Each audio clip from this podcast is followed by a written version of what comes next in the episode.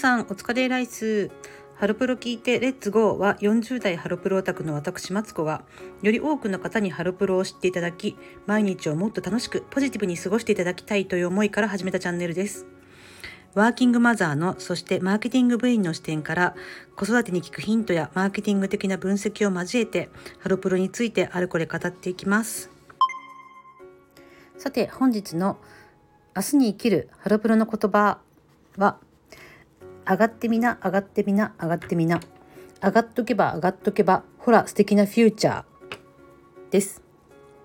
こちらはジュースジュースの、えー、昨年リリースされた曲ですね。ステージ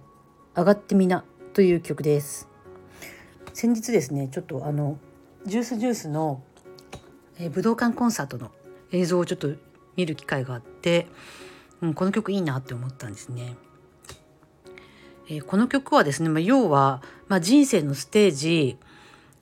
人生をこうね、舞台というかに例えた、例えたらもうあなた主役ですと、どんな時でも私が主役ですと。だからもうステージに上がっていろいろと緊張したりとかリスクもあるかもしれないけど、もう思いっきり、うん、ステージに上がって、うん、自分の人生を生きろっていうことですよね。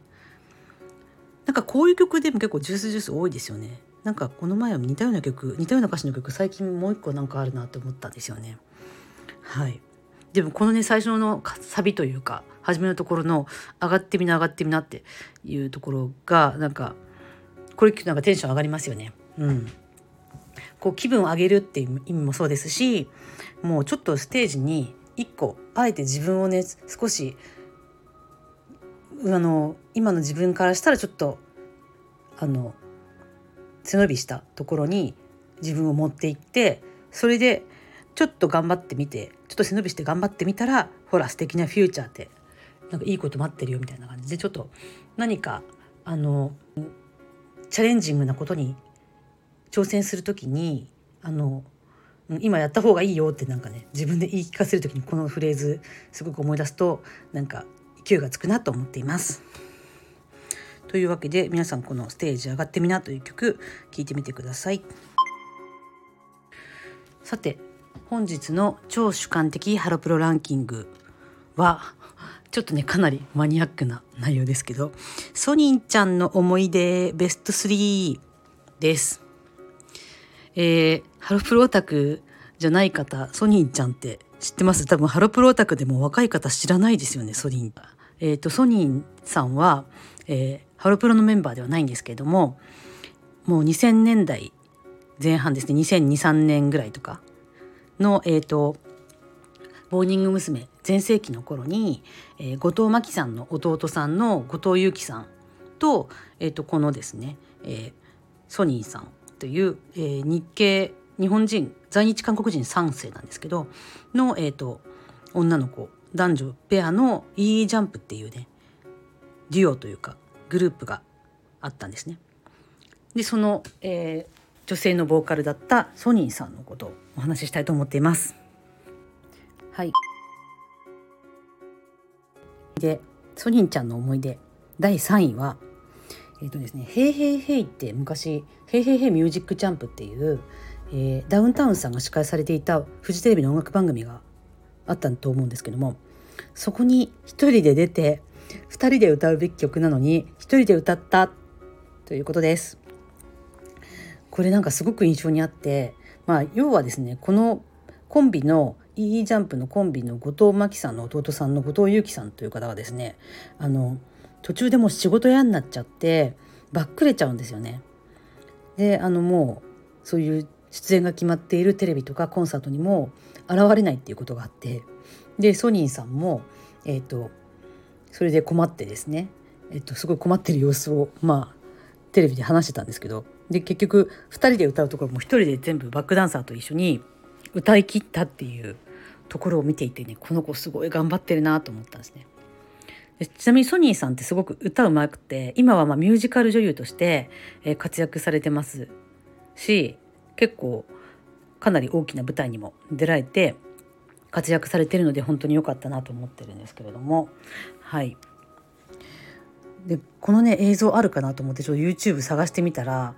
まあその当時のデータを何か録画していたデータを持っていた方がですねアップされていたんですね。なんでそれを見てですね、あ、これそう、このまさにこれを見てたって思ったんですけど、なんか本当かわいそうですよね。なんかすごく実力あって、ソニーさんって確かモーニング娘。だいにきかな、だいにきかだいさんきの、えーと、オーディションに出て、でまあ結構モーニング娘。には選ばれなかったけれどもかなりいいので、まあ別の枠でこうデビューしたっていうものなんですけど、方なんですけど、はい、このねいきなりズムって曲ですかね、はい、いきなりズムって曲、はい、あの多分 イーイー ジャンプの曲で一番有名なのはおっとっとっと夏だぜって曲ですよね、はい、これは知ってる方多いと思うんですけれども、まあ、これが、まあ、こういうちょっとコミカルな路線に変更しちゃって、多分後藤真希さんの弟さんもですね、あのそんな自分はずっと長くアイドルやる気なかったのに、まあ、お姉さんの影響とかもあって多分業界の方にね声かけられてああいうことをやらされてたって多分あって、そう嫌になってしまって辞めてしまったっていうところですよね。うん、ソニーさんね本当頑張ってたから私、うん、ずっと頑張ってほしいなと思ってて、このテレビを見てなんか、うん、彼女は何かソロとか他の形でか活躍できないかなと思ってました。ベストツーですねは、えー、宅ファイル便のえー、メールマガジンで書かれてたコラムです。あのね、宅ファイル便って今もうないサービスなんですけど、覚えてる方いらっしゃいますか？結構仕事であの広告関係とか印刷関係の仕事をされる方とかは、昔って大容量のデータをね送付するそういうストレージサービスみたいなものがなかなかなくて、で宅ファイル便っていうですね、無料でそういうあのファイルを大容量のファイルを送れるですね、えー、ものがあったんですね。それを私もまあにじゅう代の頃とかですねよく使ってたんですけれども、その宅ファイル便のユーザー登録をした人向けのメールマガジンみたいなのがあって、そこでなぜかですねソニーさんがあれ週にいっかいぐらいやったかな、なんかでコラムを連載してたんですよ。でそのコラムのタイトルが明日に生きる言葉っていうタイトルで、実はこの私のこのポッドキャストというかスタイフの配信で、えー、毎, 毎日お話ししてます明日に生きるハロ明日に生きるハロプロの言葉というタイトルをですね、このソニーさんの連載のタイトルから拝借してます。これ気づいた人がいたらちょっとお友達になりたい。でね、この宅ファイル便を利用している時にこのメールマガジン届くんですけど、あの普段そういうメールマガなんか全然読まないんですけど、なんかソニーさんのこの、あのメールマガの、ね、内容がすごく良くてですね、なんかついつい読んでしまってました。でまああの海外に行ったりとかして、アメリカかな、ニューヨークとかに行ってあの活躍されてたんですよね、うん、すごくあのまあ、そのハロプロとかハロプロとかそのモーニング娘。とかがもう下火になっていて、テレビとかからの露出はなくなってしまったんですけど、あ活躍さあのちゃんと、えーと、ミュージカルとかで活躍されてるんだなってことが分かってよかったなと思ってます。そしてソニンちゃんの思い出だいいちいはですね、えー、吉祥寺の、えー、井の頭公園で出会ったソニンちゃんを応援する活動のおじさんです。なんだそれって感じだと思うんですけども、えーとですね、まあ、ソニンさんってそのまあちょっとかわいそうだったんですよね。結構その後藤祐樹さんって人がまあコンビを組んで、多分最初はうまくいってたんですけども、まあ、仕事を辞めてしまって自分などそのいいジャンプとして活動する機会がなくなって、その後ですねソロであのカレーライスの女とか津軽海峡の女っていう曲をですねつんくさんが作曲で 出, さ出していたんですけども、結構当時多分じゅう代とかはたちぜん後とかなのに、あの裸にエプロンとかね、かなり際どい、えー、格好であの結構かな、なんかちょっとかわいそうな女の人みたいな役回りのですね曲を 歌, 歌ってたんですよね。で曲は今聞くとめちゃくちゃさすがスンクさんいいんですけど、カレーライスの女っていうのは要はカレーライスぐらいしか料理作れない女の人が、まあ、男の彼をずっとカレーを作って待ってるみたいな感じなんですけど、そのなんかねちょっと重い感じとかちょっとこの子大丈夫かなっていうちょっと不安定そうだなっていう感じが歌からすごく出ていて、あの多分あの歌ってる歌詞はその女の子が主役でカレーを作って待ってるっていうような、そういうちょっと、うん、ちょっと重い、ちょっとこの子頭大丈夫かなみたいな感じの歌詞なんですけど、カレーライスの女っていうタイトル自体は多分ですね、その待たれてる男の方からの目線であのカレーライスいつも作る女みたいな感じでこう軽く見られてるみたいのが歌のタイトルに出てて、なんかさすがつんくさんだなっていうふうに思いますね。はい。でですね、そんな風にちょっとかわいそうな感じで活動 さ, されていた頃ですね、あのたまたま多分あれ今考えたにせんよねんかごねんぐらいだと思いますけれども、えー、私はたまたまプライベートで友達と、えー、吉祥寺のですね井の頭公園でね、なんだろう多分あの頃初夏ぐらいですごく